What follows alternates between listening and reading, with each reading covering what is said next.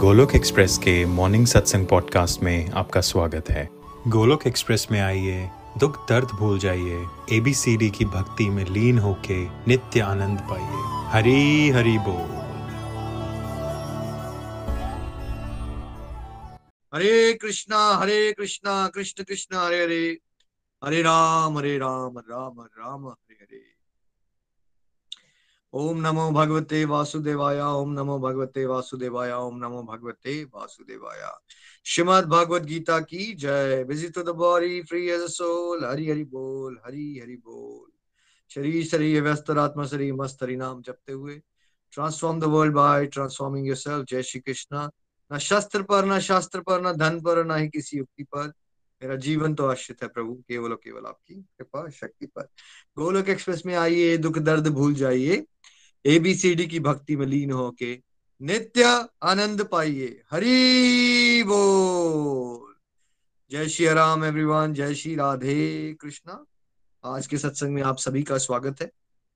जैसे आप जानते हैं कि दस महीने में तकरीबन सरल भागवत गीता का कोर्स कंप्लीट हुआ। पिछले कुछ वीक से आप सबकी ब्यूटीफुल लर्निंग्स हमने जानी, भगवान की भक्ति के शक्ति के साक्षात दर्शन हुए।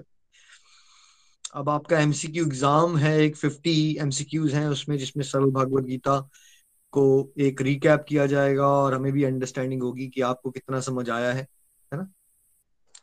तो प्रीति जी, मैं चाहूंगा आप एमसीक्यूज को स्क्रीन पे शेयर करें प्लीज। हरि हरि बोल। और एक एमसीक्यू रीड करें और पहले एमसीक्यू का आंसर जो है वो मनिका जी देंगे। हरि बोल जी, हरि बोल। प्रीति जी।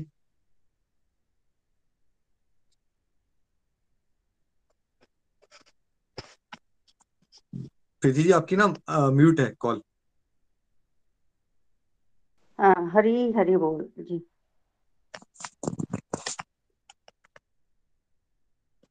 हरि हरि बोल। Question number one, Golok express क्या है? ऑप्शंस। ए, गोलोक एक्सप्रेस एक आध्यात्मिक ग्रुप है जिसमें भगवत गीता को सरल तरीके से समझने, समझाने और अध्ययन करने का मौका मिलता है। ऑप्शन नंबर टू, ये एक टेक्नोलॉजी बेस्ड ग्रुप है जिसमें टेक्नोलॉजी का इस्तेमाल आत्म सुधार करने के लिए, भगवान के साथ जुड़ने के लिए किया जाता है और दूसरों को भी इसे इस्तेमाल करने के लिए प्रेरित किया जाता है। ऑप्शन सी, गोलोक एक्सप्रेस भगवान की बताई बातों को घर घर पहुंचाने वाला एक पारिवारिक ग्रुप है। ऑप्शन डी, ऊपर के सारे। हरि हरि बोल जी। मनिका जी, आप क्या आंसर देंगे? इसका क्या आंसर होना चाहिए और आप दो मिनट उसकी रीजनिंग दे सकते हो। जो आप आंसर दोगे उसका क्या रीजन है? हरि हरि बोल निखिल जी। हरि हरि बोल एवरीवन जी। इसका आंसर है ऊपर के सारे। देखिए, गोलोक एक्सप्रेस के माध्यम से हमें बहुत सुंदर प्लेटफॉर्म मिला है जिससे हम भागवत गीता जो पहले संस्कृत में या श्लोकों में हम नहीं समझ पाते थे ना खुद ब खुद, लेकिन निखिल जी के माध्यम से हमें सरल तरीके से इसे, हम जैसे बोलते हैं सिंप्लीफाइड भागवत गीता, तो इजीली हम सब समझ पा रहे हैं इसे। बिकॉज ये बहुत सिलेक्टेड वर्सेस हैं जो उन्हें लगा निखिल जी को कि इम्पोर्टेंट है और हमारे लिए प्रैक्टिकल लाइफ में बहुत बेनिफिशियल रहेंगे। So there are selected verses in a simplified way. तो इसलिए uh, पहला आंसर तो बिल्कुल सही है क्योंकि हमें और कहीं ऐसा माध्यम नहीं मिलता जब हम सिंप्लीफाइड वे से भागवत गीता को समझ सके। और सेकेंडली, ये टेक्नोलॉजी बेस्ड ग्रुप है बिकॉज हम घर बैठे अपनी कन्वीनियंस से Uh, इसे यूज कर सकते हैं ना, हमें कहीं आना जाना नहीं पड़ता। तो बिल्कुल टेक्नोलॉजिकल मॉडल है ये और इससे हम अपने आत्म सुधार कर पा रहे हैं। जैसे कि हमने लास्ट सेशंस में देखा कितने डिवोटीज ने अपने एक्सपीरियंस शेयर किए कि उन्हें कितना आत्म सुधार का मौका मिला ना, कितने डिवोटीज ने घर बैठे बैठे अपना कल्याण किया है इस माध्यम से ना।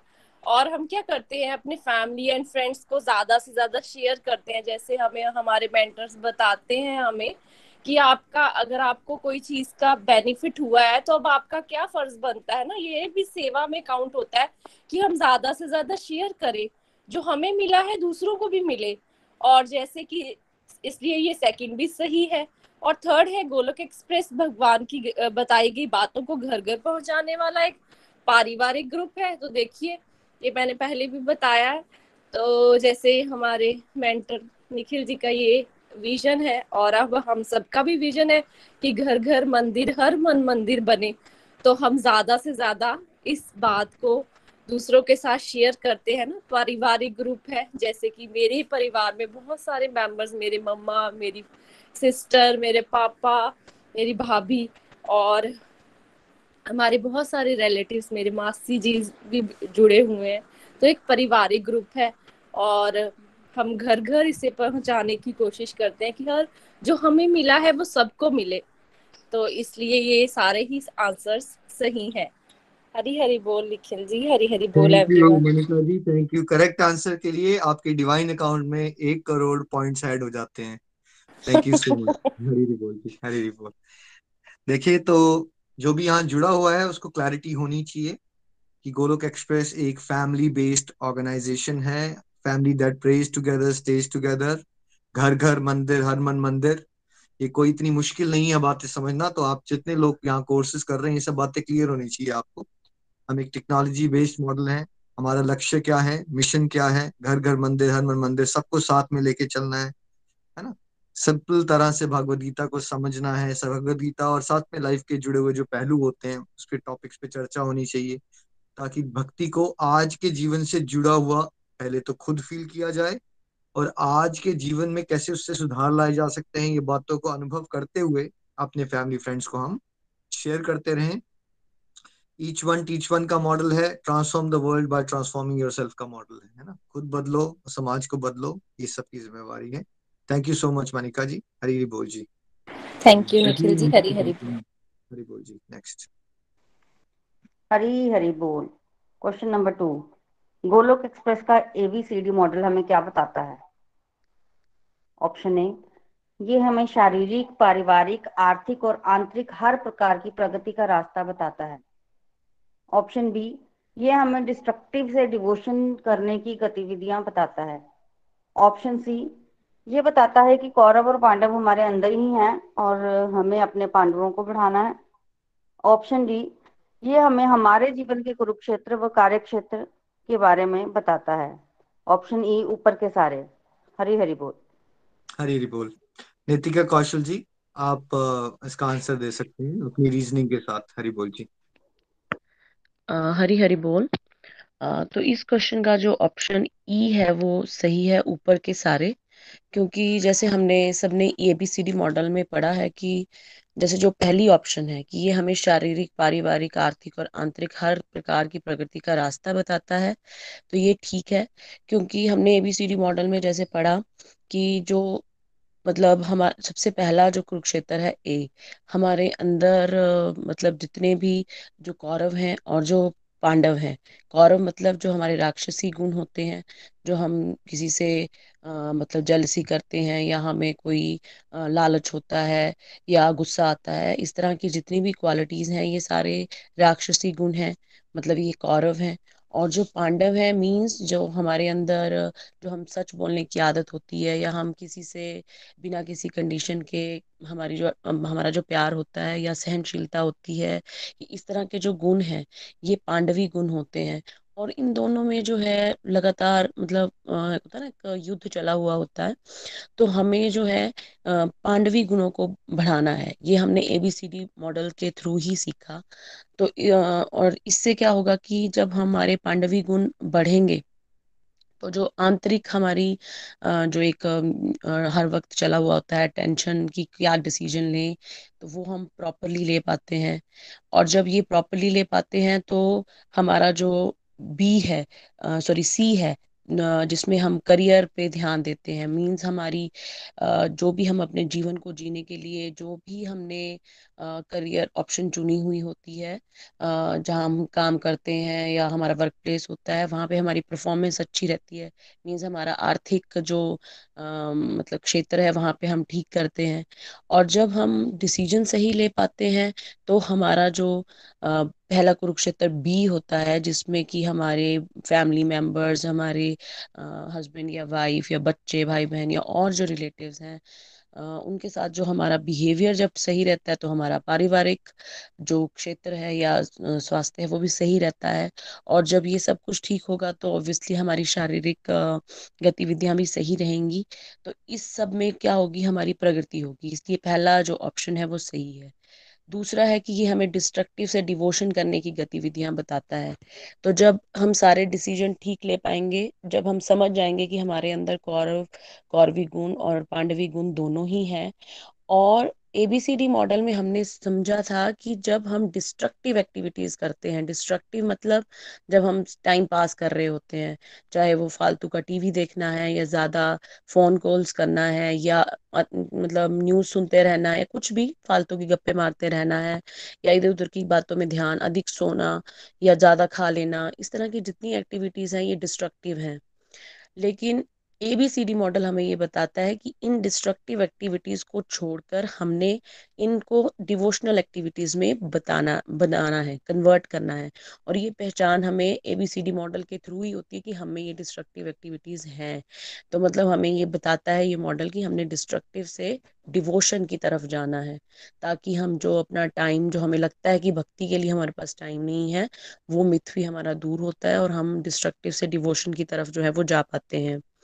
थर्ड ऑप्शन जो है कि ये हमें बताता है कि पांडव और कौरव हमारे अंदर ही हैं और हमें पांडवों को बढ़ाना है। वो मैंने पहले ही एक्सप्लेन कर दिया कि बेसिकली हमारे अंदरूनी कुरुक्षेत्र को की जो क्लैरिटी है, जो हम सबको मैक्सिमम टाइम्स होती नहीं है, वो एबीसीडी मॉडल के थ्रू बहुत अच्छे से हो जाती है कि हमने स्पिरिचुअल एक्टिविटीज़ को करते हुए अपने पांडवी गुणों को बढ़ाना है।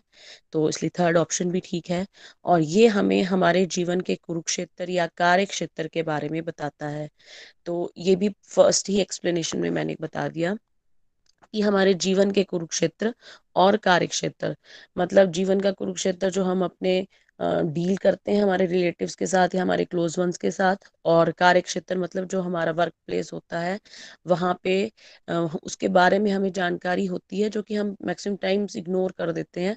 और उसके बारे में जब हमें जानकारी होती है और हमारे जब पांडवी गुण बढ़ेंगे तो हमारा बिहेवियर इधर मतलब फैमिली के टुवार्ड्स बहुत अच्छा रहता है और अपने वर्क प्लेस पे हमारा जो आउटपुट है भी बहुत अच्छी रहती है। तो ये भी बिल्कुल सही है। एबीसीडी मॉडल जो है वो one of the best model है गोलोक एक्सप्रेस में। तो इसमें सारी ऑप्शन ये जो ऊपर की हमने पढ़ी हैं ये सारी ही सही हैं।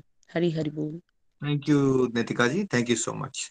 आपके भी डिवाइन अकाउंट में वन करोड़ पॉइंट्स ऐड हो गए हैं, प्रगति हो रही है आपकी, ऐसी चलती रही। हरी हरी बोल जी, हरी हरी बोल, थैंक यू सो मच।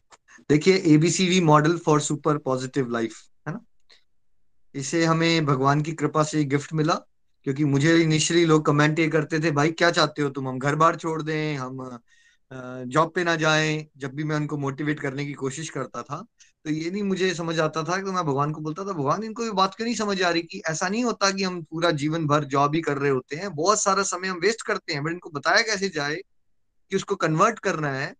ये तो सीधे ही लोग कमेंट, बड़ा टची हो जाते हैं लोग, हल्का सा डिवोशन के बारे में बताओ ना, क्या कर दोगे, घर बार छोड़ रहे, क्या चाहते हो तुम मुझसे, ऐसा बोलते थे।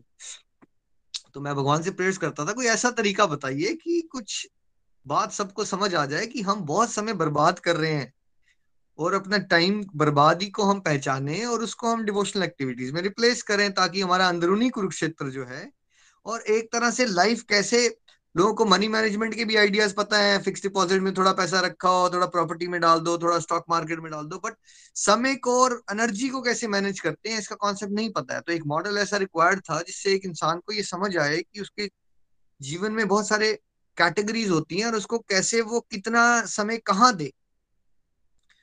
तो इसलिए डिस्ट्रक्टिव को जब हम आइडेंटिफाई करते हैं, अपनी फालतू की गतिविधियों को वहाँ डिवोशनल एक्टिविटी से उसको रिप्लेस करते हैं, तो फिर हमारे अंदरूनी कुरुक्षेत्र के अंदर है ना, जो हमारी स्पिरिचुअल हेल्थ और मेंटल हेल्थ है है ना, उसमें क्या है, उसमें पांडवीय गुण बढ़ते हैं, सहनशीलता, माफ करने की भावना, बात करने के तरीके में पोलाइटनेस आती है, हार्शनेस जाती है है ना।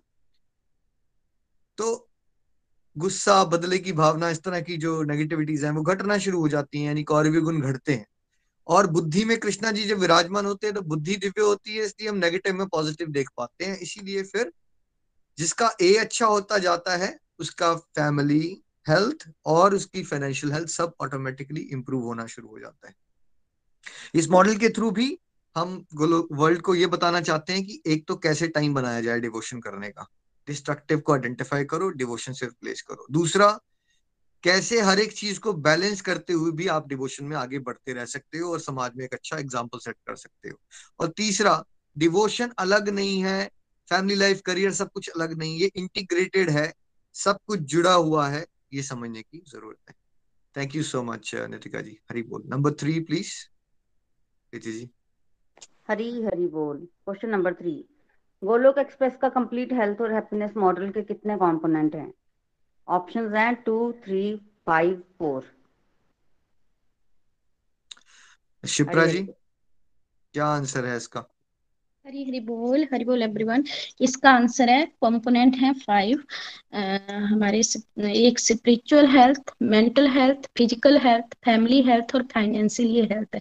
एक्चुअली हम लोग पहले स्पिरिचुअल हेल्थ पर वर्क नहीं करते हैं, क्योंकि जब हमारा ध्यान हमेशा यही रहता है कि हम खुशी तो ढूंढते हैं पर हम बाहरी खुशी ढूंढते हैं, कि जैसे हमें बाहर से पैसा कमा लिए या कुछ अपना प्रोग्रेस कर ली, वो ही हमारे लिए सफिशिएंट होता था। पर जब हम स्पिरिचुअल हेल्थ पे वर्क करेंगे, हमें पता है कि हमें अंदरूनी खुशी भगवान के साथ जुड़ने में मिलेगी, तो हम फिर अध्यात्म के रास्ते पर चलेंगे, सत्संग सेवा साधना पर फोकस करेंगे, और उसके बाद हमारी जो मन की में, जो हमारी मेंटल हेल्थ है वो भी ठीक हो जाएगी। क्योंकि मन के दो प्रकार, इसके हमारे दिमाग दो प्रकार से चलता है, एक मन है और एक बुद्धि है। बुद्धि जो है वो एक अच्छे पेरेंट्स का रोल प्ले करता है, और मन जो है वो चंचल बच्चा है। पर जब हम स्पिरिचुअल हेल्थ पर वर्क करेंगे तो जो बुद्धि एक अच्छे पेरेंट्स की तरह मन वो जो यहाँ वहाँ भागता है उस पर कंट्रोल करना सीख जाएगी। फिर हमारा फिजिकल हेल्थ आती है। फिजिकल हेल्थ, जब हमारी स्पिरिचुअल मेंटल हेल्थ ठीक होगी तो हम अपनी फिजिकल हेल्थ पर भी वर्क करेंगे। हम संतुलित जीवन, बैलेंस लाइफ जीना शुरू करेंगे। हमारे लिए क्या अच्छा है, क्या हम अच्छा खा खाना है हमारे लिए, या हम व्यायाम पे फोकस करेंगे, एक्सरसाइज वगैरह करेंगे। और जब हम इन तीनों पर वर्क करेंगे तो हमारी जो फैमिली हेल्थ है वो भी ठीक होगी। क्योंकि हमने अक्सर देखा है कि हम लोग हमेशा ईगो में भरे होते हैं, पर जब धर्म, जब स्पिरिचुअलिटी हमारे आ, हमारे अंदर आ जाएगी तो हम फैमिली में भी प्यार से रहना सीख जाएंगे। और जब हम फैमिली में, हमारे अंदर से ईगो नष्ट हो जाएगी तो हमारे फैमिली रिलेशन बहुत अच्छे हो जाएंगे, क्योंकि हमारा तब एक ही सबका टॉपिक होगा, भगवान का नाम लेना। जब हम भगवान का नाम लेंगे तो हमारा जो ये मन है चंचल, वो हमारे एक रास्ते पर चलना शुरू हो जाएगा और बैलेंस लाइफ जिएंगे। और फिर फिफ्थ, जो फाइनेंशियल हेल्थ है वो भी ठीक हो जाएगी, क्योंकि जब हम डिवोशन करेंगे हमारी स्पिरिचुअल हेल्थ ठीक होगी, मेंटल हेल्थ, फिजिकल हेल्थ भी ठीक होगी और फैमिली, तो हम फाइनेंस पर भी कंट्रोल कर सकेंगे। हम जो डिस्ट्रक्टिव एक्टिविटी करते हैं, जैसे आलतू फालतू का हम कोई सामान खरीदते हैं, तो हमें वो भी कंट्रोल करना आ जाएगा कि हमें किस चीज की नीड है। नीड और ग्रीड में फर्क हमें समझ आ जाएगा। तो इसका आंसर है फाइव। और हम जब इन पर वर्क करेंगे तो हमारा जो से फोर एस पिलर है वो भी हमारा स्ट्रॉन्ग होगा और हम डिवोशन के रास्ते पर चल पाएंगे। हरी हरी बोल। हरी हरी बोल। Thank you so much.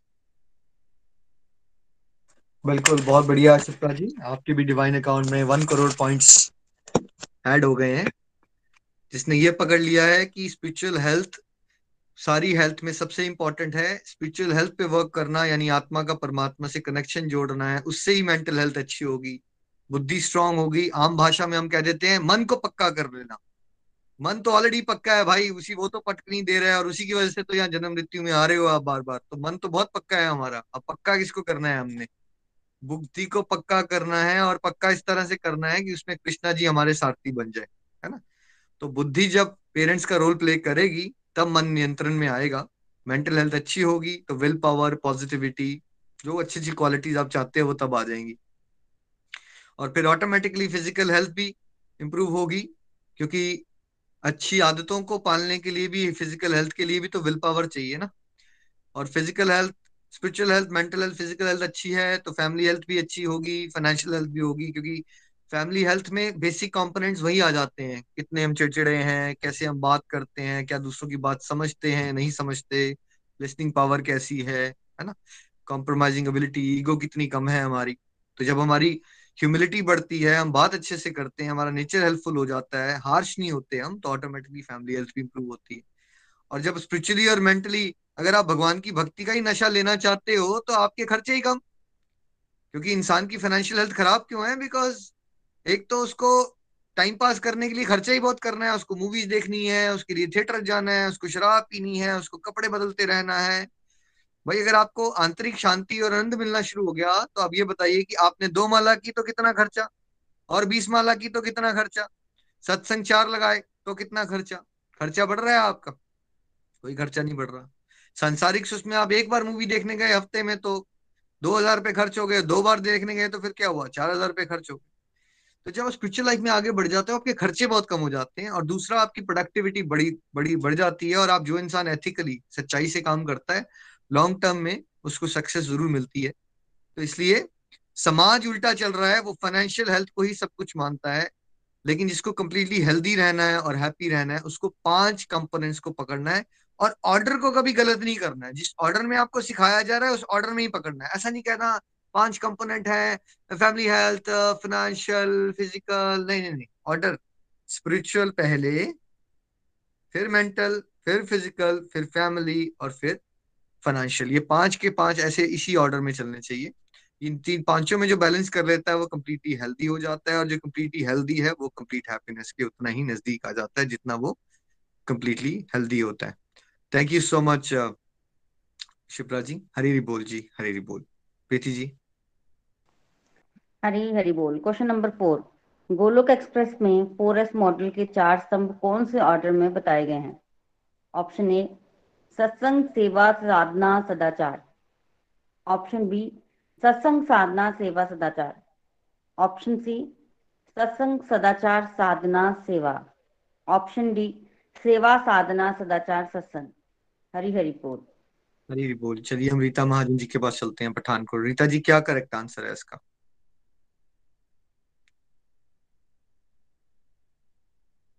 Rita ji Hari बोल, हरि बोल एवरीवन। तो इसमें से करेक्ट आंसर है सत्संग साधना सेवा सदाचार। देखिए ये फोर एस पिलर, यदि हमें अपनी स्पिरिचुअल लाइफ में आगे बढ़ना है तो ये फोर एस पिलर को हम अपनी लाइफ में अपनाएंगे तो हम बड़ी जल्दी आगे प्रोग्रेस कर पाएंगे। ये हमारा सुपर पॉजिटिव मॉडल है आगे बढ़ने, आध्यात्मिक रास्ते में आगे बढ़ने का। तो पहला आता है इसमें सत्संग। जैसे हम एक बिल्डिंग तैयार करते हैं उसके लिए फोर चार फोर पिलर्स की जरूरत होती है, उसी प्रकार हमें अगर अपनी लाइफ में आध्यात्मिक लाइफ में आगे बढ़ना है तो उसलिए हमें फोर एस पिलर की बहुत आवश्यकता है। अगर फोर फोर एस पिलर को अपनी लाइफ में अपनाएंगे तो बहुत जल्दी हम आगे आध्यात्मिकता में आगे बढ़ पाएंगे। तो इसमें पहला है सत्संग। तो सत्संग जो है, सत्संग का मतलब है मतलब ईश्वर का साथ, यानी कि जो एसोसिएशन जो संघ हमें ईश्वर की ओर लेके जाए, भगवान जिससे हमें भगवान की प्रेरणा की ओर बनने भगवान की ओर बनने की प्रेरणा मिलती है वो होता है सत्संग। तो सत्संग हम कई तरह से कर सकते हैं, जैसे हमारे पास फोन पे भी कर सकते हैं, यूट्यूब पे भी कर सकते हैं, जैसे अभी हम कर रहे हैं तो ये भी सत्संग है एक प्रकार का। फेसबुक पे भी कर सकते हैं, और फोन पर अगर हम अपनी फ्रेंड से कोई डिवोशनल बातचीत कर रहे हैं तो वो भी एक तरह का सत्संग है। इस तरह ये हो गया हमारा सत्संग। दूसरा हो गया हमारा साधना। साधना ये होती है कि कोई भी इंडिविजुअल जो अपने इंडिविजुअल समय में अपनी कोई प्रैक्टिस करता है, स्पिरिचुअल प्रैक्टिस करता है तो वो साधना कहलाती है। तो साधना भी हम कई तरह से कर सकते हैं, जैसे हम नाम जाप करके, माला करके, और अगर हम जैसे भोग बना बनाते हैं भगवान के लिए, उसको प्रसाद बना उसको उसका भोग लगाते हैं, प्रसाद बनाते हैं और उसको सब फैमिली मिलके खाते हैं, तो ये भी एक प्रकार की साधना है। और साधना एक और भी होती है, जैसे हम हमारा मन मन को साधना, क्योंकि हमारा मन जो एक जंगली घोड़ा है और उसको कंट्रोल करना बहुत मुश्किल है आजकल। तो इसके लिए हम अगर स्पिरिचुअल प्रैक्टिस करेंगे, जितनी ज्यादा स्पिरिचुअल प्रैक्टिस करेंगे तो हम अपने मन को कंट्रोल में कर सकेंगे, क्योंकि जब स्पिरिचुअल प्रैक्टिस करेंगे तो हमारे मन में कृष्णा जी बैठ जाएंगे। जब कृष्णा जी बैठेंगे तो हमारा मन कंट्रोल में हो जाएगा और हमारी इंद्रियां भी कंट्रोल में हो जाएंगी। तो इस प्रकार हम इसे ये उसको कंट्रोल भी कर सकते हैं। तो ये होगी हमारी साधना। तो तीसरा आ गया सेवा। देखिए आजकल हम जो लोग हैं सारी हम जो, जो हमेशा क्या फंसे हुए जन्म मर के चक्कर में फंसे रहते हैं, कभी आ रहे हैं कभी जा रहे हैं, और हमारे आजकल दुनिया में क्या ईगो बहुत बढ़ गई हुई है, हम सब में ईगो बढ़ी हुई है। तो लेकिन जब हम सेवा करते हैं ना तो सेवा करने से क्या होता है, हमारा मन जो है शांत होता है और विनम्रता आती है हमें। हमें ब्रह्मता आती है, तो सेवा तो हम बहुत हर तरह से कर सकते हैं, अपने तन से भी कर सकते हैं, मन से भी कर सकते हैं, धन से भी कर सकते हैं। तो उसके लिए कोई जरूरी नहीं है कि हमारे पास बड़ा धन, कई बार हम सोचते हैं कि हमारे पास पैसा नहीं हम कैसे सेवा करें, ऐसी बात नहीं है। जरूरी नहीं है धन होगा तभी हम पैसा मतलब सेवा कर सकेंगे, क्योंकि अगर कोई हमारा कोई फ्रेंड है, अगर कोई डिप्रेस्ड है, अगर कोई दुखी है, अगर उसको हम मतलब उनसे स्माइल पास कर दें, उसे उसे तो सांत्वना दे दे प्यार से, तो वो भी एक प्रकार की हमारी सेवा होगी। क्योंकि सेवा के लिए ज्यादा पैसा नहीं चाहिए, सेवा मतलब उसके लिए हमें श्रद्धा भाव चाहिए, हमें हमारे अंदर श्रद्धा होनी चाहिए, भाव होनी चाहिए, क्योंकि भगवान जो है हमारे भाव को देखते हैं, श्रद्धा को देखते हैं, वो पैसा नहीं देखते हैं। इस प्रकार सेवा भी हम कई तरह से कर सकते हैं। चौथा आ गया सदाचार। देखिए आज हमें जो अगर इस दुनिया में रहना है तो हमें अपने बच्चों का पालन पोषण करना है, हर हर चीज के लिए हम पैसे चाहिए, तो पैसा हमारे लिए जरूरी है। पैसा तो जरूरी है, लेकिन पैसा हमारे लिए उतना होना चाहिए जितना कि खाने में नमक। तो जब लेकिन देखिए हम कई लोग क्या होते हैं, साधना हम लोग साधना की तो कर रहे होते हैं, लेकिन हम हम जो है दूसरों के साथ अच्छा बिहेव नहीं करते हैं, कि गलत कार्य करते रहते हैं। तो इसका मतलब अगर जो हमने सेवा साधना सत्संग से सीखा वो अपनी लाइफ में नहीं उतारते हैं, लेकिन ये गलत है। लेकिन जब सेवा साधना सत्संग से जो सीखते हैं अगर उसे अपनी लाइफ में उतारते हैं तो हमारे सदाचार में झलकता है, तो वो दिखाई देता है। तो अगर हम जो सीखेंगे सेवा साधना सत्संग उसे अपने सदाचार में लाएंगे तो हम बड़ी जल्दी आगे प्रोग्रेस कर पाएंगे। तो ये चारों पिलर जो है हमारी लाइफ में बड़े जरूरी है, इसे अपने अपनी लाइफ में अपनाना है ताकि हम मतलब डिवोशन में बहुत जल्दी आगे बढ़ पाए। हरी हरी बोल जी, हरी हरी बोल। Thank you so much Rita ji, बहुत अच्छा आंसर दिया आपने। तो इसका करेक्ट ऑर्डर क्यों है, लेकिन क्यों पहले सत्संग, क्यों फिर साधना, ऐसा क्यों नहीं? सेवा, सदाचार, साधना, सत्संग, इसको थोड़ा सा समझते हैं, ठीक है। देखिए जब तक सत्संग नहीं होता, जब तक आप स्कूल नहीं जाओगे, क्लासरूम में नहीं बैठे होगे, आपको कॉन्सेप्ट क्लैरिटी नहीं मिलती। भक्तों के साथ से ही और खासकर जो डिवोटीज भगवान के रास्ते में आपसे ज्यादा एक्सपीरियंस्ड और मैच्योर होते हैं, उनकी वाइब्रेशंस होती हैं, उससे मोटिवेशन आती है, इंस्पिरेशन मिलती है, करना क्या है और क्या नहीं करना है, भ्रांतियां टूटती हैं। तो इसलिए सबसे पहले सत्संग, सत्संग बाद में नहीं हो सकता, पहले सत्संग, ठीक है। आप में से कितने लोग हैं जिसको माला तो करते थे लेकिन वैसा भाव नहीं था, या भोग तो लगाते थे वैसा भाव नहीं था, लेकिन जब से सत्संग ज्वाइन कर लिया अब सडनली माला करने में मजा भी आ रहा है, माला भी बढ़ गई है, भोग लगाने में भी ज्यादा अच्छा लगना शुरू हो गया है। क्यों हो रहा है ऐसा? बिकॉज वो ऑर्डर सही नहीं था। रेगुलरली सत्संग होता रहता है, हमने कितने लोगों के साथ यहाँ होता हुआ देखा, पहले वो बिल्कुल कुछ नहीं करते थे, फिर वो सत्संग में पहुंचे, फिर वो साधना भी करना शुरू हो गए, फिर सेवा भी होना शुरू हो गई, सदाचार भी होना शुरू हो गया, और फिर उनका एक लो फेज आया, फिर उन्होंने सत्संग छोड़े, फिर धीरे धीरे क्या छूटा, फिर साधना भी छूटी, सेवा भी छूटी, और आचरण भी वैसा का वैसा ही हो गया। तो सत्संग सबसे पहले, बाद में नहीं, है ना। जब सत्संग होता रहेगा तब इतने सारे डिवोटीज के, अब खासकर पांच छह वीक्स में इतने सारे डिवोटीज के अनुभव सुनते जा रहे हो, सुनते जा रहे हो, जोश आएगा, नहीं मुझे भी करना चाहिए यार। वो एक बच्चा आके बोल देता है जब यहाँ कि मैं भाई दस माला करता हूँ, और आप सोचते हो यार मैं दो माला पे हूँ, यहाँ तो बच्चे आगे कर रहे हैं, या आप सेवेंटी ईयर ओल्ड और यहाँ पे एक यंग यंग गर्ल आके बोलती है बाईस ईयर ओल्ड की भाई मैं बत्तीस माला कर लेती हूँ, तो आपको कैसा लगना शुरू हो जाता है? आपको लगता है यार क्या कर रहे हैं हम, हमें तो डूब मरना चाहिए, हमारे हालात कितने खराब हैं, राइट।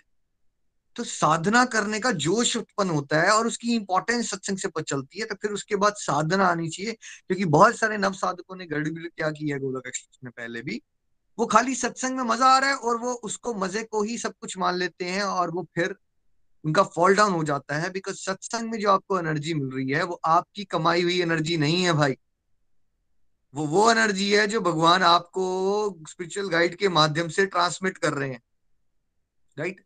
लेकिन वो सत्संग के बाद जब आपने साधना अपने जीवन में वो मोल्ड कर लिया, तो वो वाली एनर्जी कौन सी है?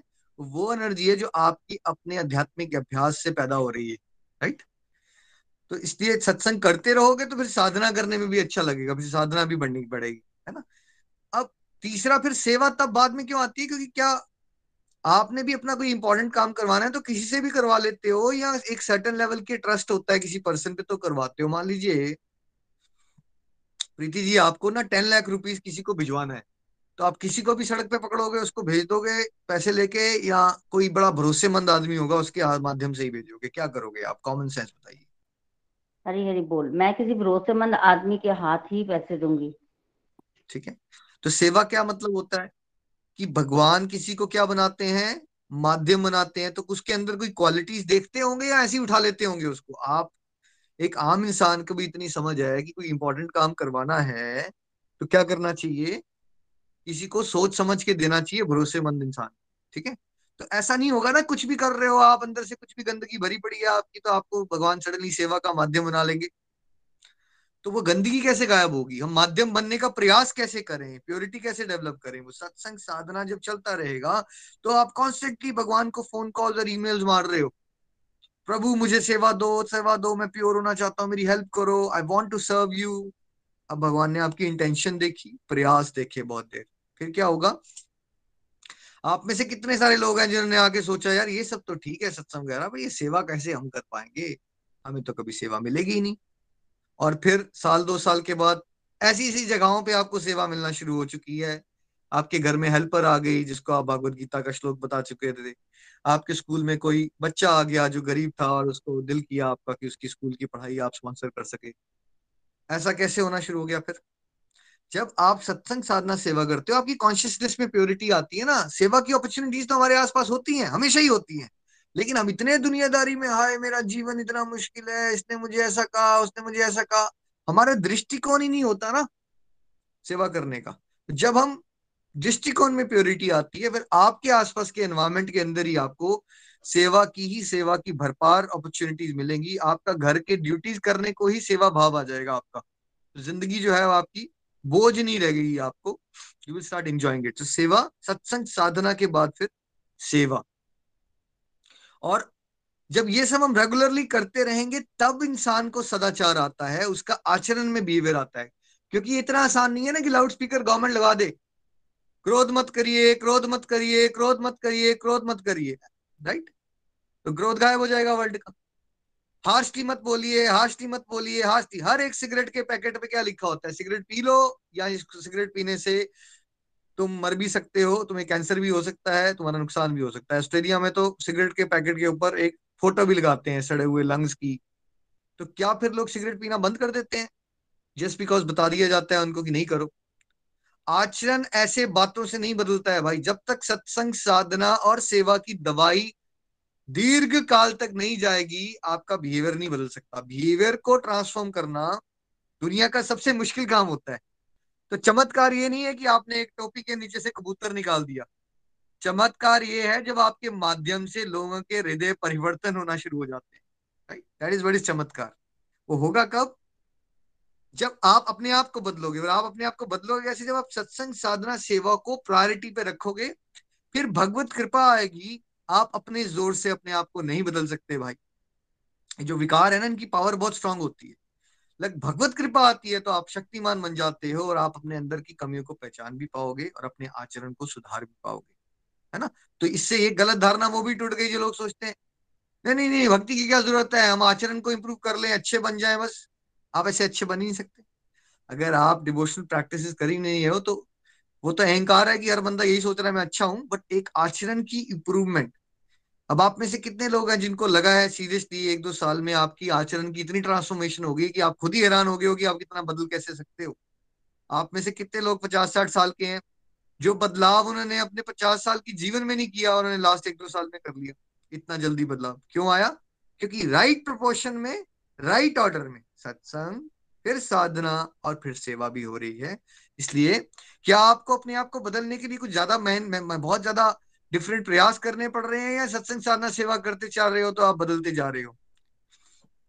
क्या हो रहा है आपके साथ, है ना, कोई प्रयास अलग नहीं, यही प्रयास है। सत्संग साधना सेवा करते रहोगे, अंदर से पावर बढ़ती जाएगी, गलत और सही की पहचान आ जाएगी और फिर सही रास्ते पे चलना आप शुरू कर देंगे। और जो लोग पांच साल चलते रहे रेगुलरिटी से, मैं उनको श्योर कर सकता हूँ उनका जीवन, उनको बोलना नहीं पड़ेगा, उनके आसपास के लोग हैरान हो जाएंगे तुम इतने बदल कैसे गए हो। पांच साल, एक साल में नहीं, पांच साल, पांच साल ये गारंटेड है।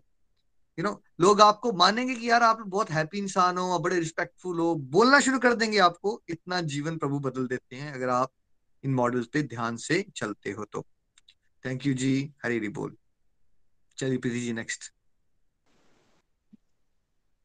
हरी हरी बोल। क्वेश्चन नंबर फाइव, दो रथों की तुलना से क्या अभिप्राय है? ऑप्शन ए, ये एक आत्मा की जीरो से लेकर उत्तम अवस्था तक को दर्शाता है। ऑप्शन बी, मन इंद्रिया तथा बुद्धि क्या है और उनकी क्या स्थिति है इसके बारे में भी बताता है। ऑप्शन सी, भगवान कृष्ण को साथी बनाकर ही हम अपने मन और इंद्रियों को वश में ला सकते हैं। ऑप्शन डी, ऊपर के सारे। हरी हरी बोल। हरी हरी बोल जी, हरी हरी बोल। देखिए आप सब यहाँ से ना आंसर सब लोग क्विक रखेंगे, दो तीन मिनट के आंसर्स हैं, राइट। आपको पूरा मॉडल नहीं एक्सप्लेन करना है, यहाँ पे ध्यान रखिएगा। कविता जी प्लीज। हरी हरी बोल जी, मैं कविता गुप्ता जम्मू से। तो इसमें एक दो रथों की तुलना में जो है, पहले रथ में घोड़े विचलित हैं, अनबैलेंस्ड हैं, क्योंकि ये इंसान की मोहग्रस्त स्थिति को रिप्रेजेंट करते हैं। इस समय इंसान भगवान से बहुत दूर होता है और भगवान की प्रेजेंस को भूल गया होता है, दुनियादारी के जीवन में खोया होता है, इसलिए फ्रस्ट्रेट रहता है और उसका जीवन जो है अनबैलेंस्ड होता है, सही गलत की पहचान नहीं होती है। उसने अभी भक्ति के स्कूल में एडमिशन ली ही होती है। और सेकेंड नंबर में जो इंद्रियां हैं वो मन और बुद्धि की स्वामी बन गई होती है। जब इंद्रियां मन और बुद्धि पर हावी हो तो मन जो चंचल बच्चे की तरह है उसे इधर उधर भटकाती रहती है, क्योंकि मन जो बिगड़े घोड़े की तरह होता है तो इधर उधर बिगड़ा रह, भागता रहता है। और बुद्धि जो है करप्ट हो गई होती है। तो फिर तीसरे नंबर पे करप्ट बुद्धि को सही करने के लिए हमें क्या करना है? Complete has complete happiness model को फॉलो करना है, जिससे कि स्पिरिचुअल हेल्थ हमारी बैलेंस में होगी तो मेंटल हेल्थ भी बैलेंस्ड में होगी और फिजिकल हेल्थ भी अच्छी होगी और फाइनेंशियली और फैमिली और फाइनेंशियली हेल्थ भी अच्छी अच्छी होगी। तो इसके लिए हमें सत्संग, साधना, सेवा, सदाचार के रास्ते को अपनाना है। इससे हमारे जो क्या होगा, स्पिरिचुअल हेल्थ स्ट्रांग होने से कृष्णा हमारी बुद्धि में आएंगे। जब कृष्णा हमारी बुद्धि में आएंगे तो हमारा मन, इंद्रियां भी कंट्रोल में होगी और मन में कंट्रोल भी होगा और हम एक बैलेंस्ड लाइफ जी पाएंगे, सही गलत की पहचान कर पाएंगे। हरी हरी बोल जी। Thank you so much Kavita ji, बिल्कुल करेक्ट आंसर है सारे ही, ऊपर के सारे, है ना। तो दो रथों की तुलना से हमने क्या समझा है कि भाई हमें हम है कहाँ और हमें पहुंचना कहाँ है। हमारी आज की सिचुएशन में हमारी इंद्रियां जंगली घोड़े बनी है, टोटली आउट ऑफ कंट्रोल है, मन नियंत्रण में नहीं है, बुद्धि दूषित है और आत्मा क्या कर रही है, बचाओ बचाओ बचाओ। जैसे एक शराबी इंसान अगर गाड़ी चला रहा है दो सौ की स्पीड पे तो पीछे बैठा हुआ पैसेंजर जो है वो बुरे हाल में, हेल्पलेस है, सफोकेटेड है। और हमें पहुंचना कहाँ है? हमें पहुंचना है जहां हमारी इंद्रियां शुद्ध हो चुकी हैं, वाइट घोड़े मतलब शुद्ध इंद्रियां, मन नियंत्रण में आ गया है और बुद्धि में अब प्योरिटी आ गई है। भगवान श्री कृष्ण हमारे सारथी बन गए हैं और हम अर्जुन जैसे भगवान के शुद्ध भक्त हो गए हैं, कॉन्फिडेंट हो गए हैं अपने जीवन के कुरुक्षेत्र को हैंडल करने के लिए। देखिए बाहर से कुछ नहीं बदल रहा, बाहर पहले भी कुरुक्षेत्र चल रहा था, मुसीबतें थी, राइट, और अब भी मुसीबतें हैं।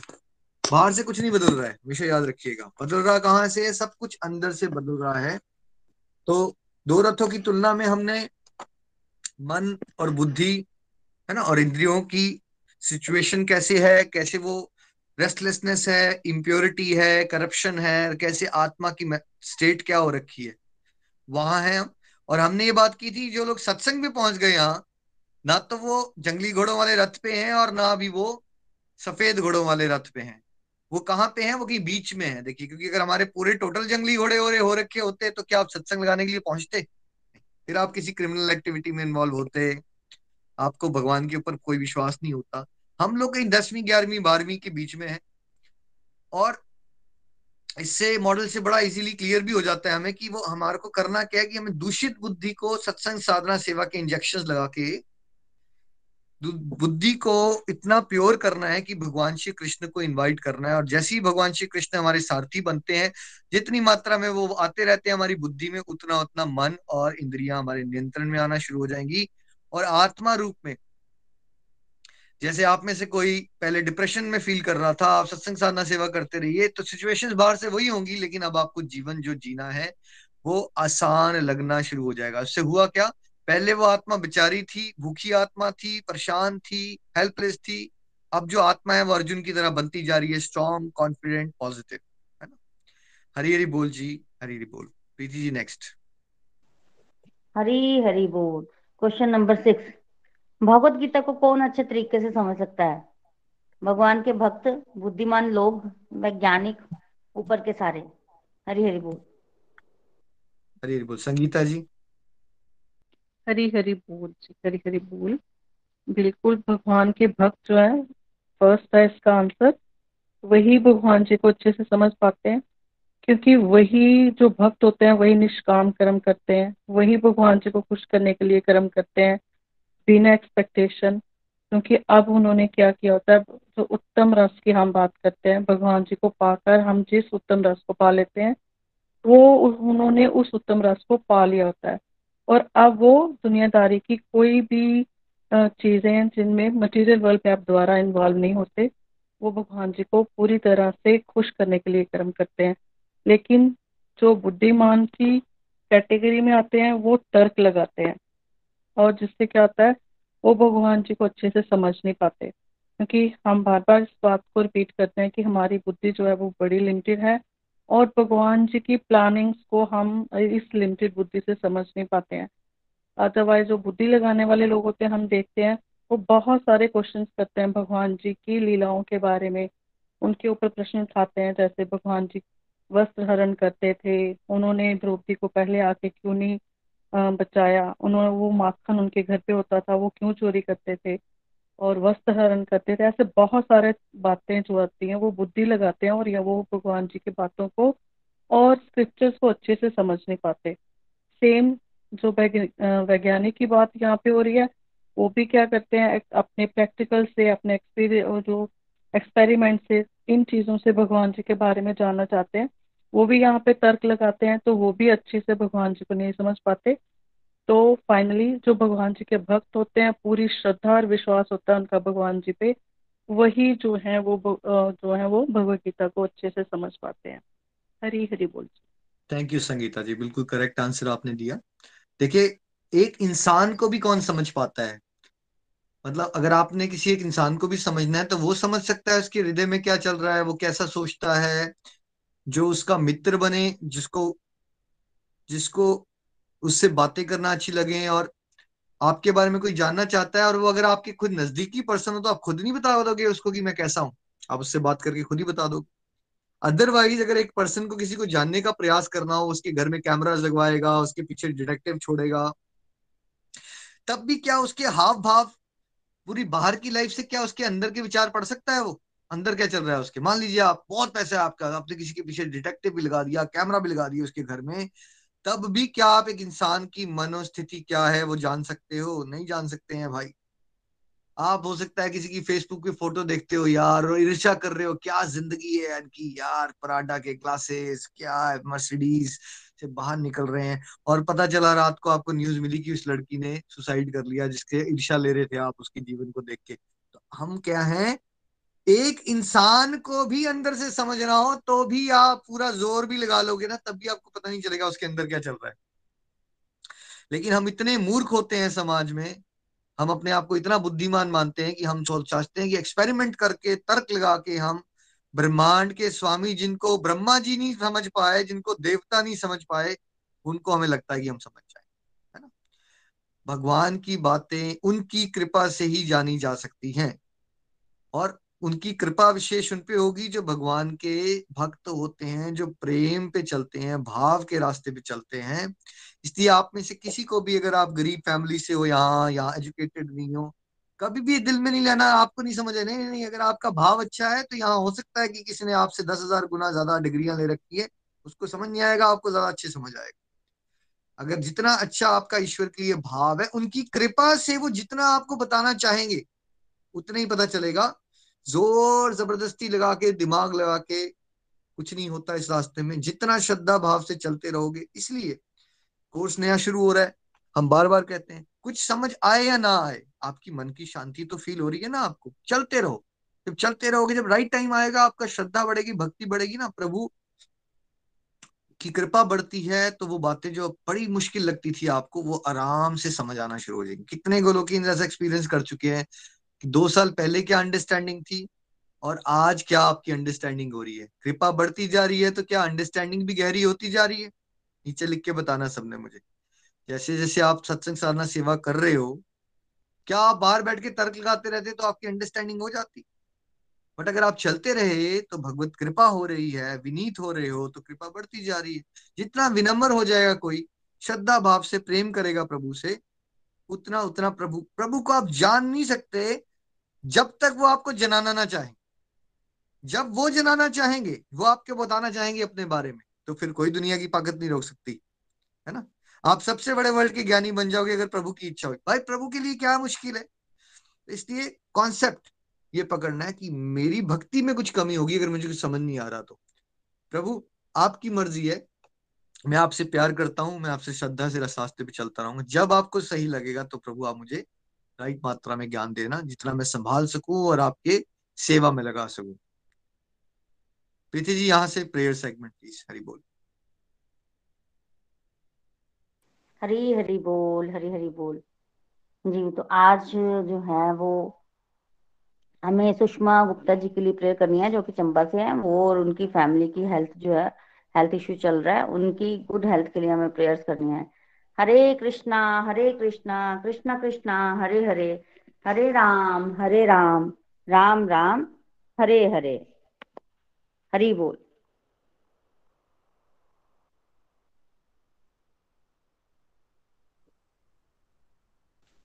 हरी हरी बोल। Hare Krishna Hare Krishna Krishna Krishna Hare Hare, Hare Ram Hare Ram Ram Ram Hare Hare. Hare Krishna Hare Krishna Krishna Krishna Hare Hare, Hare Ram Hare Ram Ram Ram Hare Hare. Thank you very much Nikhil ji, बहुत ही अच्छे एमसीक्यूज अभी तक हो रहे हैं। सभी डिवोटीज ने बहुत प्यारे प्यारे आंसर्स दिए हैं। प्रीति जी ने जिनके लिए रिक्वेस्ट की है प्रेयर्स के लिए, आई वुड रिक्वेस्ट एवरीवन, जब आप माला करें तो जरूर उनको कंसिडर करें अपनी प्रेयर्स में, ताकि वे स्वस्थ रहें और आध्यात्मिक रास्ते पर आगे बढ़ सकें। यहाँ से आगे अब हम चलेंगे क्वेश्चन नंबर एट की तरफ, को सॉरी क्वेश्चन नंबर सेवन की तरफ। प्रीति जी आप स्टार्ट कर सकती हैं। क्वेश्चन नंबर सेवन, इसका आंसर शीतल सुकीजा जी देंगे। हरी हरी बोल, हरी हरी बोल। क्वेश्चन नंबर सेवन, भौतिकतावादी लोग किसकी इंद्रियों की सेवा में लगे रहते हैं? ऑप्शन ए हरे की, ऑप्शन बी भगवान कृष्ण की, ऑप्शन सी अपनी इंद्रियों की, ऑप्शन डी किसी की भी नहीं।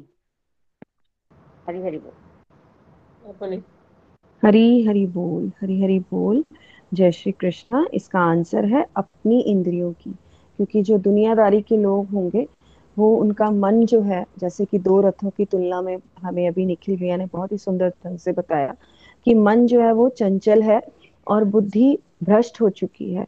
और जो दुनियादारी का पर्सन होगा, जो भक्ति से नहीं जुड़ा होगा, स्पिरिचुअलिटी का जिसको मतलब नहीं पता, जिनके जो भगवान कृष्ण के साथ कनेक्टेड नहीं है, वो क्या करेगा? वो हर समय अपने मन के हिसाब से ही डिसीजन लेगा और बुद्धि जो है वो बिल्कुल भ्रष्ट हो चुकी होगी। तो मन इतना हावी होगा कि जैसे मन और इंद्रियां कहेंगी, क्योंकि मन जो है वो इंद्रियों का स्वामी है। लेकिन अगर मन चंचल है तो इंद्रियां भी क्या है, अपनी मन मर्जी से जो है डिसीजन, वो इंडिविजुअल जो होगा वो अपनी मन मर्जी से डिसीजन लेगा, बुद्धि जो है वो डिसीजन लेने के लायक नहीं रहेगी। तो इसका आंसर है सी। हरी हरी बोल, हरी हरी बोल। बिल्कुल सही शीतल जी आपने कहा, इसका आंसर सी है। दूसरे भाई आ गए। प्रीति पुष्पा जी अपने कॉल को म्यूट कर लीजिए प्लीज, धन्यवाद। बिल्कुल सही आपने कहा, भौतिकतावादी लोग कौन हैं? भौतिकतावादी लोग हैं जिन्होंने अपने आप को बॉडी माना है और जिनको ये लगता है कि इस मटेरियल वर्ल्ड में हमने भोग करना है, भोग करने के लिए आए हैं। कई बार हम इस तरह से आपस में डिस्कस करते हैं ना, यार कल किसने देखा, इसलिए ऐश मार लो, खा लो, पी लो, मौज कर लो, इसलिए तो मिला है जीवन। और कई बार ये भी मजाक किया जाता है, यार ऐसा ना हो ऊपर जाएं और भगवान हमें लात मार के वापस भेज दे, अरे तुमने इंद्रियों का भोग ही नहीं किया, तुमने तो कुछ किया ही नहीं जीवन में। तो भौतिकतावादी सोच क्या है कि हम ज्यादा से ज्यादा भोग करें। भोग करें किसका? अपनी इंद्रियों को संतुष्ट करें, उनको भगवान से कोई लेना देना नहीं। अगर थोड़ा बहुत भगवान को कोई मानता भी है तो वो किस एंगल से मानता है कि भगवान हमारी इच्छा पूर्ति का एक साधन है। मैंने कोई डिजायर की तो भगवान की ये जिम्मेवारी है कि भगवान मेरी उस डिजायर को फुलफिल करें,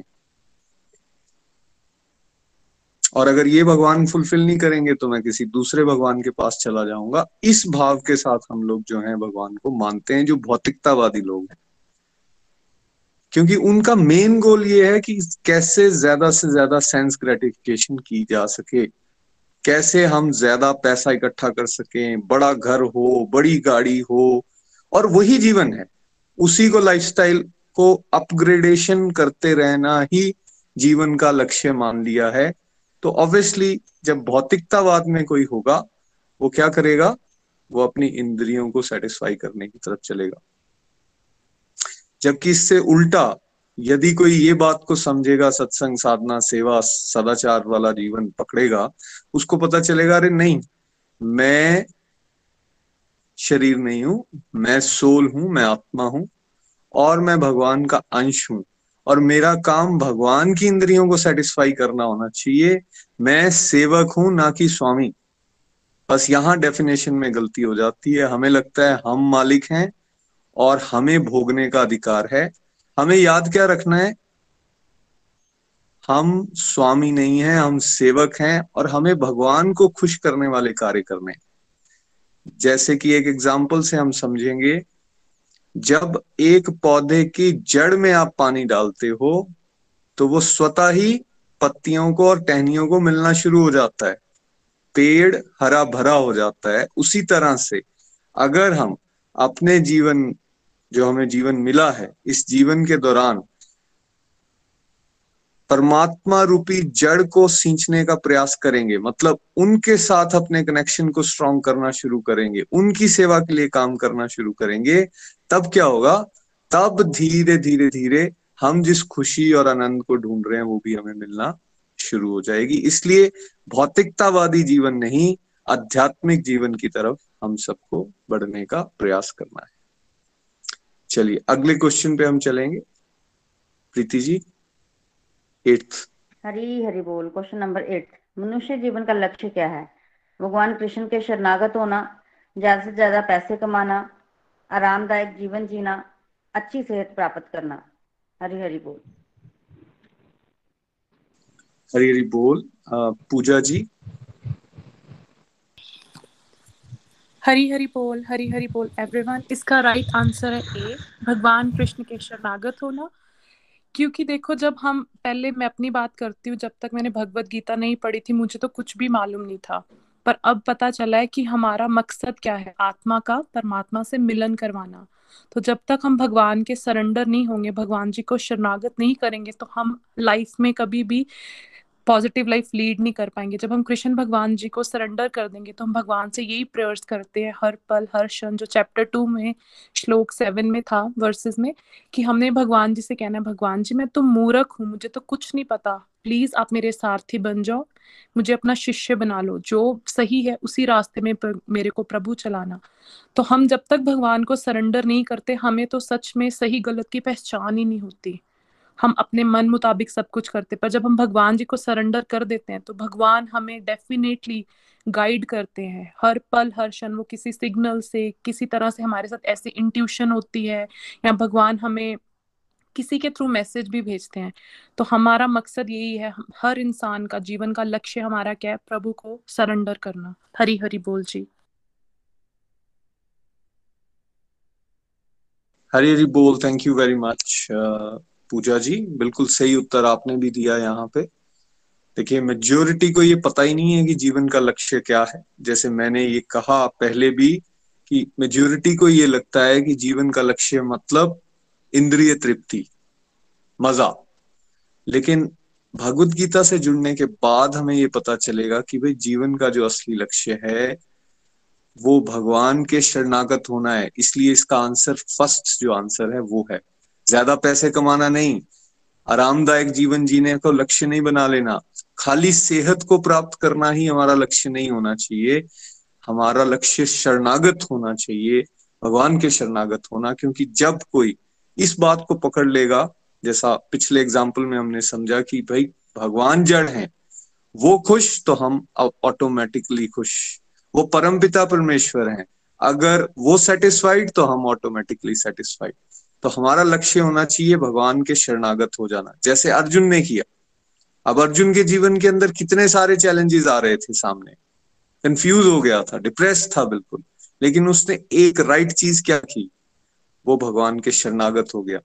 श्लोक नंबर सात चैप्टर नंबर टू, जहां भगवान को अर्जुन बोलते हैं कि अब मैं टोटली कंफ्यूज हूं, मुझे नहीं पता चल रहा क्या सही क्या गलत है, मैं वीक हो गया हूं, मैं डिसीजंस नहीं ले पा रहा हूं, प्लीज आप मुझे अपनी शरण में ले लीजिए, आप इंस्ट्रक्ट कीजिए क्या सही है क्या गलत है, आप मुझे बताइए, आप मेरे गुरु बन जाइए। ये जो भाव है, इस भाव से जब हम जीवन पे चलते हैं तो डेफिनेटली सक्सेस भी मिलेगी, एक्स्ट्राऑर्डिनरी पावर भी मिलेगी, मोरालिटी भी मिलेगी, ऑपुलेंस भी मिलेगी। क्यों? क्योंकि अब हम उस परमपिता परमेश्वर के शरणागत हो गए हैं, इसलिए शरण की तरफ जाना है। और शरण के लिए क्या क्या बेसिक क्राइटेरिया बताया, जितना कोई सत्संग साधना सेवा सदाचार के साथ जुड़ा रहेगा उतना ही बढ़िया उसको मौका मिलता रहेगा शरणागत होने का। Thank you once again Puja ji. Next question पे चलते हैं, उसका आंसर विजय जी देंगे चंडीगढ़ से। हरी हरी बोल। क्वेश्चन नंबर नाइन, यज्ञ करने का असली मकसद क्या है? ऑप्शन ए, अपनी लाइफ को बेहतर बनाना, ऑप्शन बी, स्वर्ग लोकों की प्राप्ति करना, ऑप्शन सी, भगवान कृष्ण को प्रसन्न करना, ऑप्शन डी, बिजनेस में लाभ प्राप्त करना। हरी हरी बोल। विजय जी।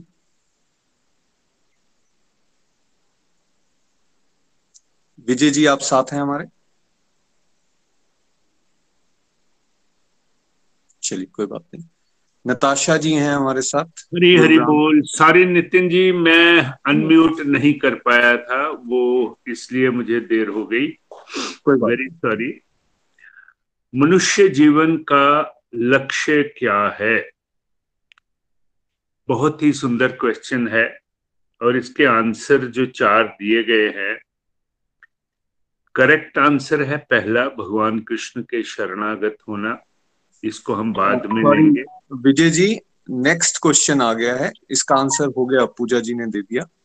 नेक्स्ट क्वेश्चन, यज्ञ करने का असली मकसद क्या है, ये है? जी जी जी। Okay okay. इस प्रश्न का, नौवें प्रश्न का सही उत्तर जो है वो है भगवान कृष्ण को प्रसन्न करना, सी। पहले हम बाकी आंसर्स को लेते हैं। अपनी लाइफ को बेहतर बनाना बिल्कुल गलत। जब हम यज्ञ करते हैं, अगर हम ये सोचें कि हम अपनी लाइफ को बेहतर बनाएंगे तो इसका मतलब ये है कि हम स्वार्थ परक सिद्धि की तरफ जा रहे हैं, सेल्फिश हो रहे हैं, तो ये करेक्ट आंसर नहीं हो सकता। स्वर्ग लोकों की प्राप्ति करना, ये भी करेक्ट आंसर नहीं हो सकता, क्योंकि अगर हम यज्ञ इस भावना से कर रहे हैं तो इसका मतलब ये है कि हम कर्म फल की इच्छा कर रहे हैं, इसमें भी हमारा स्वार्थ है।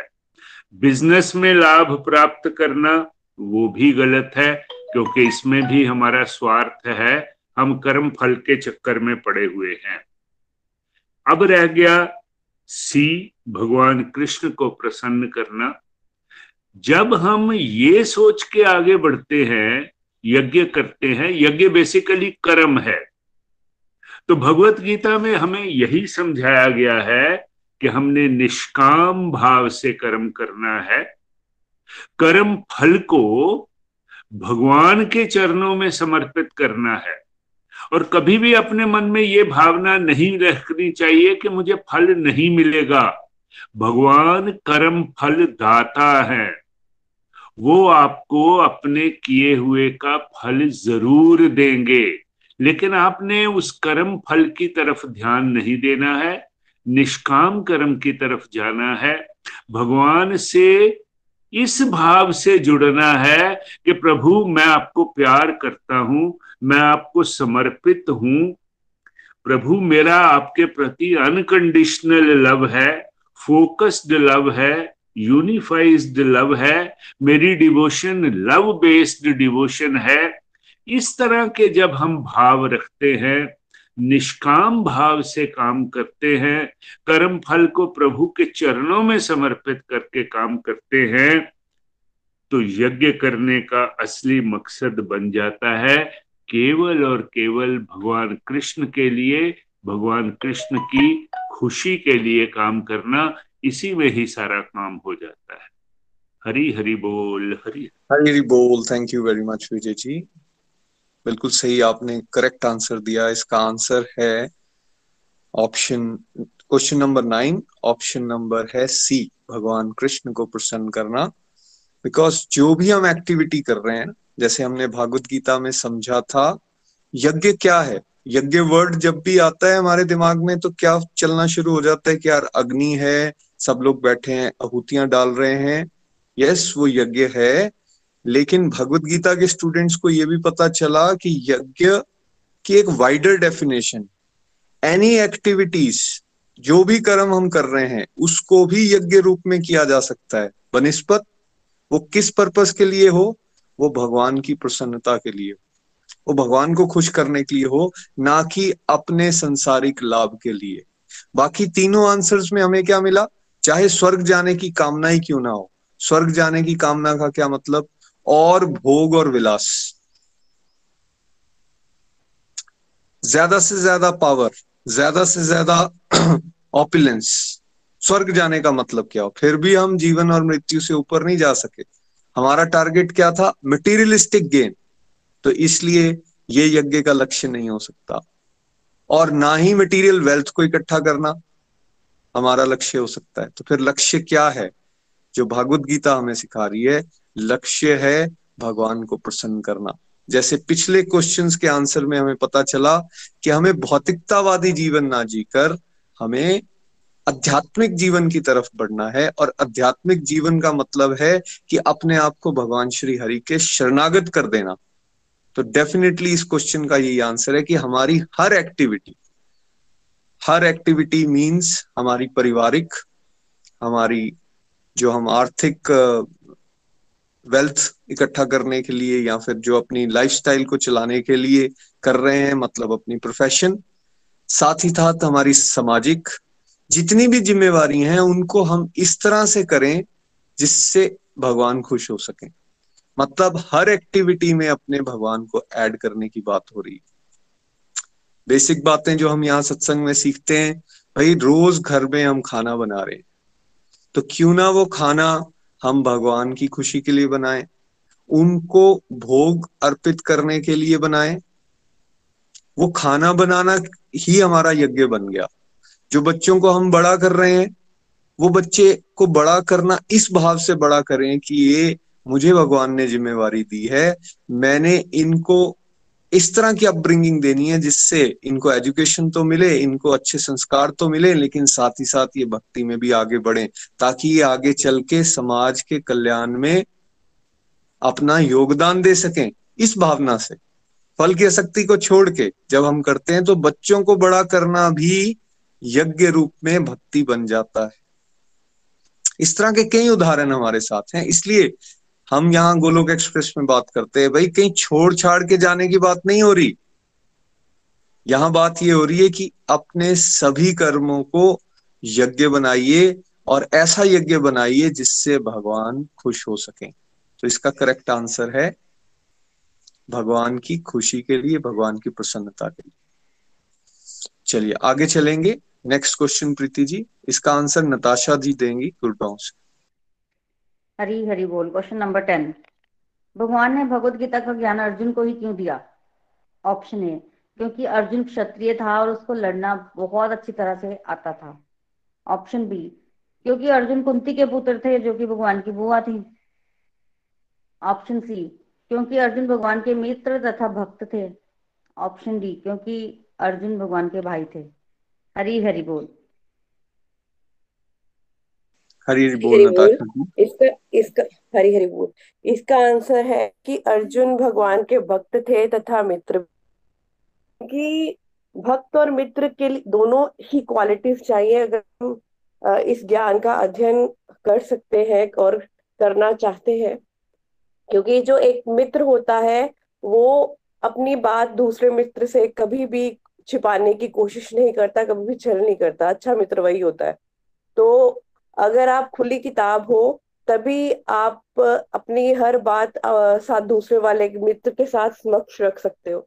तो वही ये क्वालिटी थी अर्जुन में। अर्जुन ने अपनी वीकनेसेस भी बताई थी और जो भी उसके मन में चल रहा था वो सारा भगवान को वो साक्षात बता देते थे।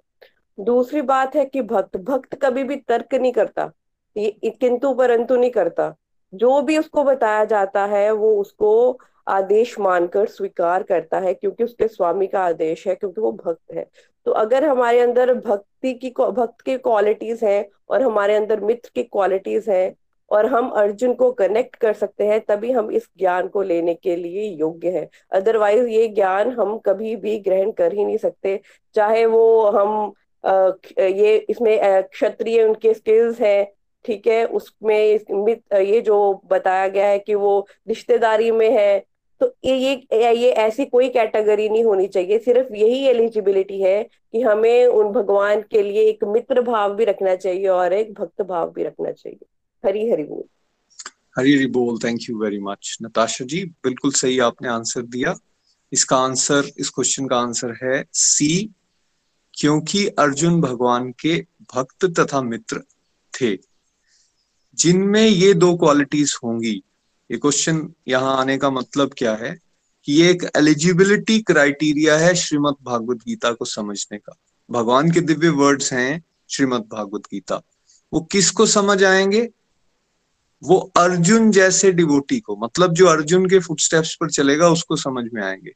तो अर्जुन में दो विशेषताएं थी, इस वजह से उसको चुना भी गया और इसी वजह से उसको हम सब के लिए एक रिप्रेजेंटेटिव भी बनाया गया।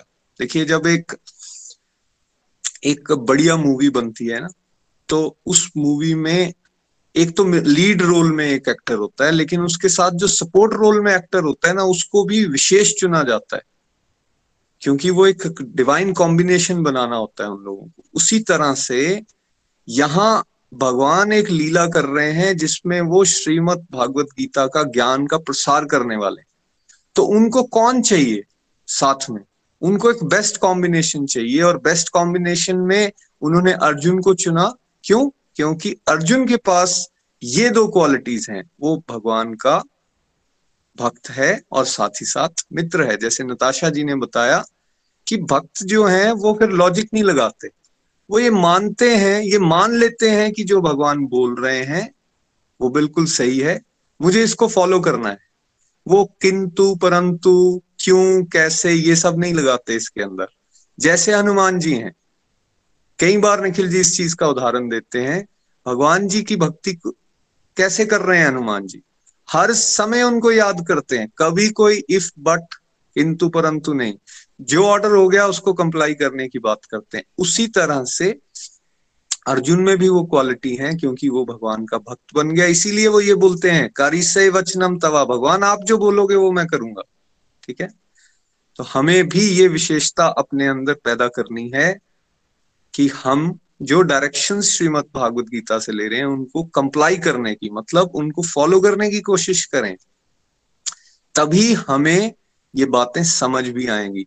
बहुत बार आपको बहुत सारे श्लोक जो हैं समझ नहीं आएंगे, लेकिन आपके मेंटोर यहाँ पे बता रहे होंगे, सत्संग में आपको बताया जा रहा होगा, भाई नाम जाप कीजिए।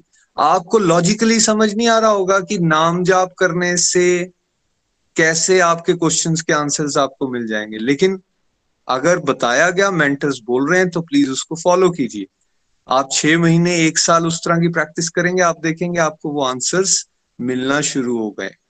तो भक्त बनने का प्रयास करना है। और सेकंड क्वालिटी मित्र। मित्र मित्र का मतलब विश्वास, मित्र का मतलब हमें एक शेयर करने, जो फीलिंग्स होती हैं उसको शेयर करने का एक प्लेटफॉर्म मिल जाता है। तो भगवान जैसे हम लोग अपने अंदर की बातें किसको साथ शेयर कर देते हैं? किसी थर्ड आदमी के साथ तो शेयर नहीं करते, जो हमारा क्लोज होता है उसके साथ शेयर करते हैं। तो अगर हम भी भगवान के समीप आएंगे, क्लोज आएंगे, उनसे दोस्ती डेवलप करेंगे, तो भगवान अपने अंतर्मन की बातें हमारे साथ शेयर करेंगे। और भागवत गीता भगवान के अंतर्मन की ही बातें हैं। वो तब हमें समझ भी आएंगी और हम उनको अच्छी तरह से जीवन में इंप्लीमेंट भी कर पाएंगे। चलिए नेक्स्ट क्वेश्चन की तरफ चलते हैं। संगीता महाजन जी पठानकोट से इसका आंसर देंगी। प्रीति जी हरी हरी बोल। हरी हरी बोल। क्वेश्चन नंबर इलेवन, युद्ध के आरंभ में शंख बजने से कौन भयभीत हुआ था? Option A Pandav, option B Duryodhan और उसके भाई, ऑप्शन सी सभी लोग, ऑप्शन डी इनमें से कोई नहीं। हरी हरी बोल। हरी हरी बोल संगीता जी। नितिन जी आई थिंक संगीता जी की बारी हो गई है और डिवोटीज ने वॉलंटियर किया, उनको दीजिए। मानी गुहा जी।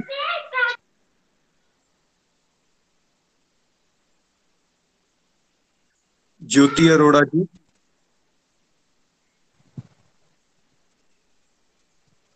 हरी हरी बोल। युद्ध के आरंभ में भयभीत हुए थे, शंख बजने से कौन भयभीत हुए थे? तो युद्ध के आरंभ में शंख बजने से कौरव थे, जो कौरव भयभीत हुए थे, क्योंकि कौरव थे उन्होंने भगवान को अपनी शरणागत, भगवान की शरणागत नहीं ली थी। उन्होंने उन्होंने भगवान की जो सेना थी, माया थी, उन चीजों का साथ लिया था ना। उन्होंने उन्होंने भगवान, जो भगवान की शरणागत में नहीं आएगा वो हमेशा डरेगा ही डरेगा। तो जो पांडव थे, पांडव ने अपना सारथी बनवाया बनाया था भगवान श्री कृष्ण जी को, और उन्होंने कृष्ण जी को खुद को अर्पण कर दिया था, तो उन्हें किसी चीज का भय नहीं था। कहते हैं ना कि जब हम परमात्मा को अपना सब कुछ अर्पण कर देते हैं तो हमें जो परमात्मा की क्वालिटीज हैं, निर्भय परमात्मा की जो क्वालिटी है वो हमारे अंदर आना शुरू हो जाती है और हम डर से मुक्त हो जाते हैं।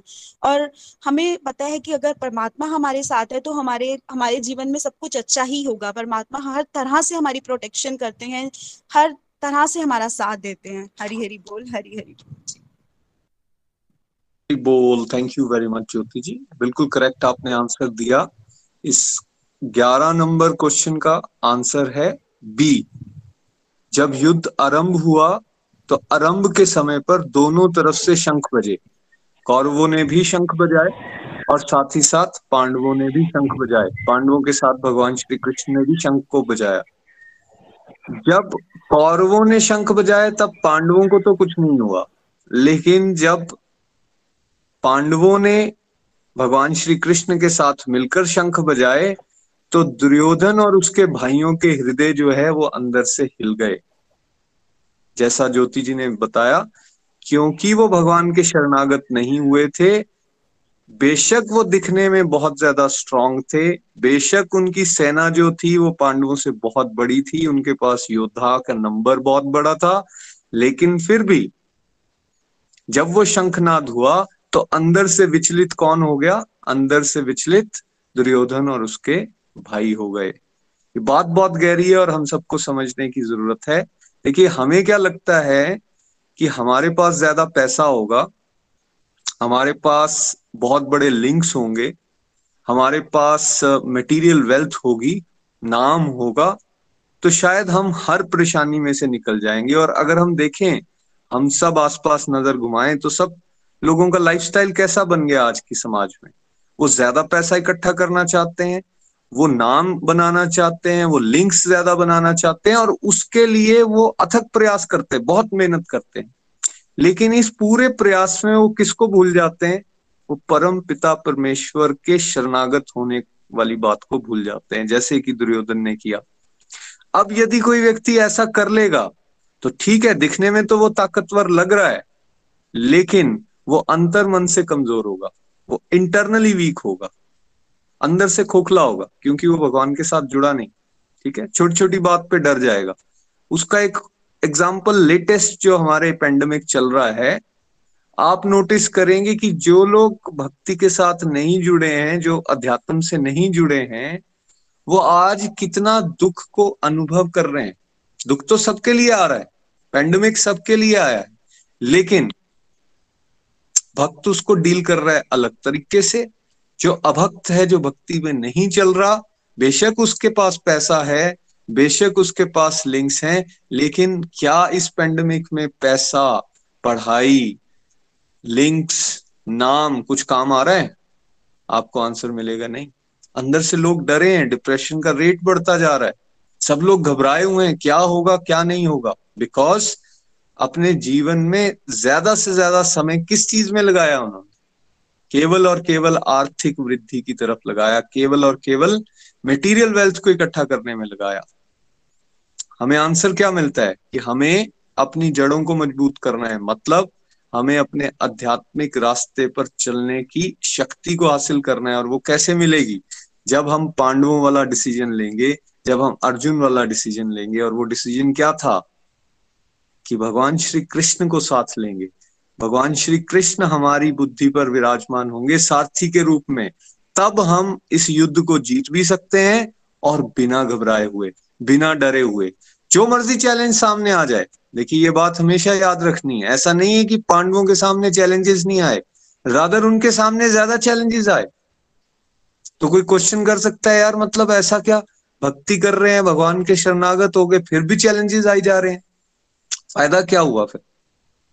नहीं, इस कंसेप्ट को ऐसे पकड़ना है, चैलेंजेस तो आएंगे, जिसने शरीर धारण किया है उसके जीवन में अलग अलग तरह की दिक्कतें आने ही वाली हैं।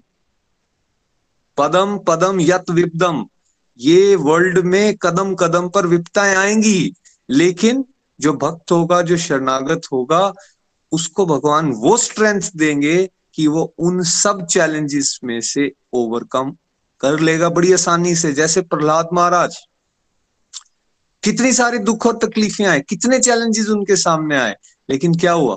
वो उनको आसानी से भगवान के नाम के साथ पार करते गए, लांघते गए। तो इस भाव से हमें चलना है कि भगवान से जुड़े रहेंगे तो कभी भी विचलित नहीं होंगे, जितनी मर्जी बड़ी परेशानी हमारे सामने क्यों नहीं आ जाएगी। श्रीमद् भगवत गीता की जय। हरे कृष्ण हरे कृष्ण कृष्ण कृष्ण हरे हरे, हरे राम हरे राम राम राम हरे हरे। फ्रेंड्स, आज एमसीक्यूज हम यहीं तक रखेंगे और इसके बाद हम चलेंगे हमारे भजन की तरफ। आज का भजन, जस्ट अ मिनट, मैं चेक कर लेता हूँ। कृष्णिका जी जी आज का भजन हमें वेस्ट बंगाल से कृष्णिका जी सुनाने वाली हैं। हरी हरी बोल कृष्णिका जी, हरी हरी बोल। हरी हरी बोल, हरी हरी बोल। हरे कृष्णा एवरीवन, मैं कृष्णिका हूँ वेस्ट बंगाल से। Uh, बड़ी ही आनंद आया, बड़ा मज़ा आया, और स्पेशल एमसीक्यू करने में सच में बड़ा आनंद आता है। स्कूल के दिन याद आ जाते हैं, जब हम स्कूल में जाते थे तो हम ऐसे ही एग्ज़ाम भी देते थे, बड़ी मज़ा आती थी। तो ज़्यादा समय ना लेते हुए चलिए भजन की तरफ चलते हैं। राधे राधे राधे राधे राधे राधे की जप ले तो माला, मिलेंगे तो है गोपाला। राधे राधे की जप ले तो माला, मिलेंगे तो है गोपाला, मिलेंगे तो है गोपाला,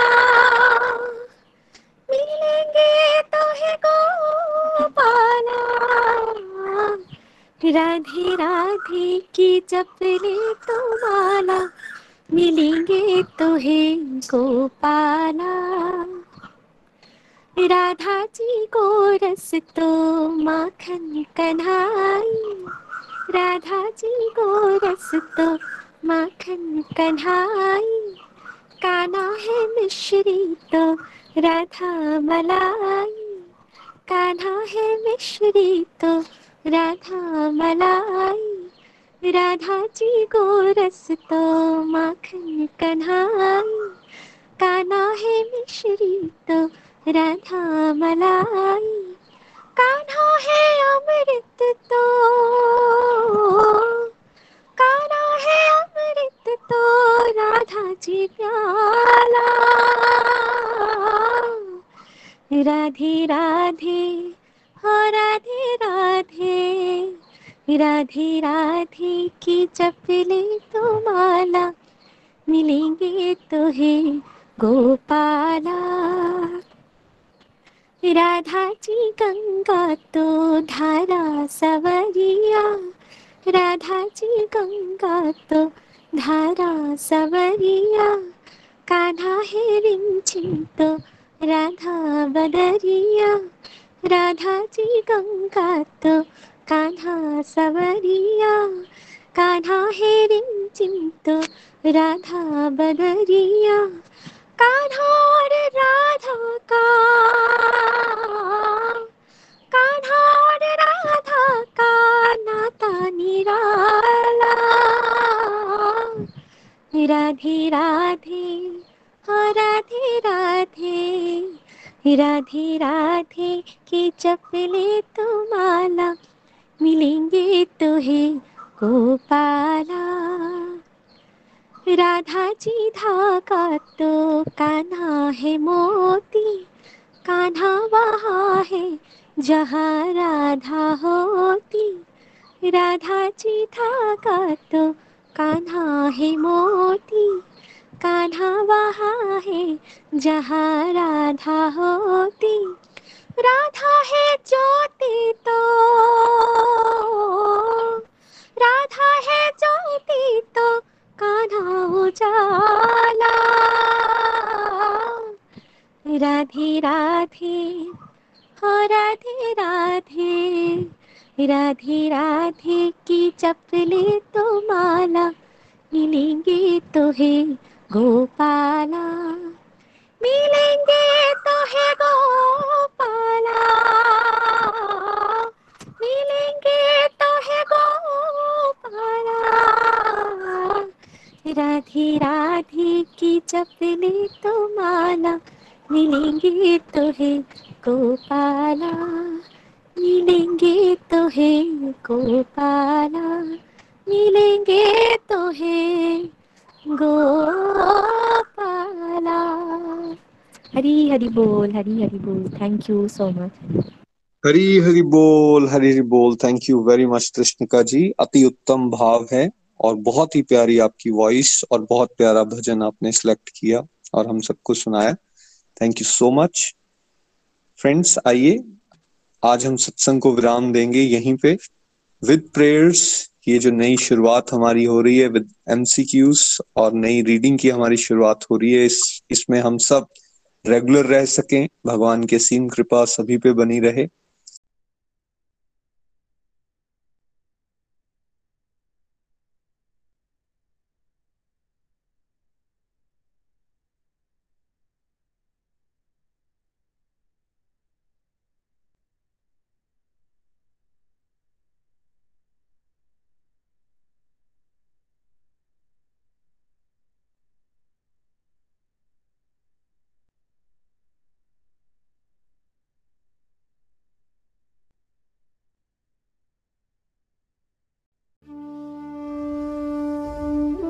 गोलोक एक्सप्रेस से जुड़ने के लिए आप हमारे email address info at Golok express dot O R G द्वारा संपर्क कर सकते हैं या हमारे व्हाट्सएप या Telegram number seven zero one eight zero two six eight two one से भी जुड़ सकते हैं। आप हमसे फेसबुक पेज और यूट्यूब चैनल के माध्यम से भी जुड़ सकते हैं। हरी हरी बोल।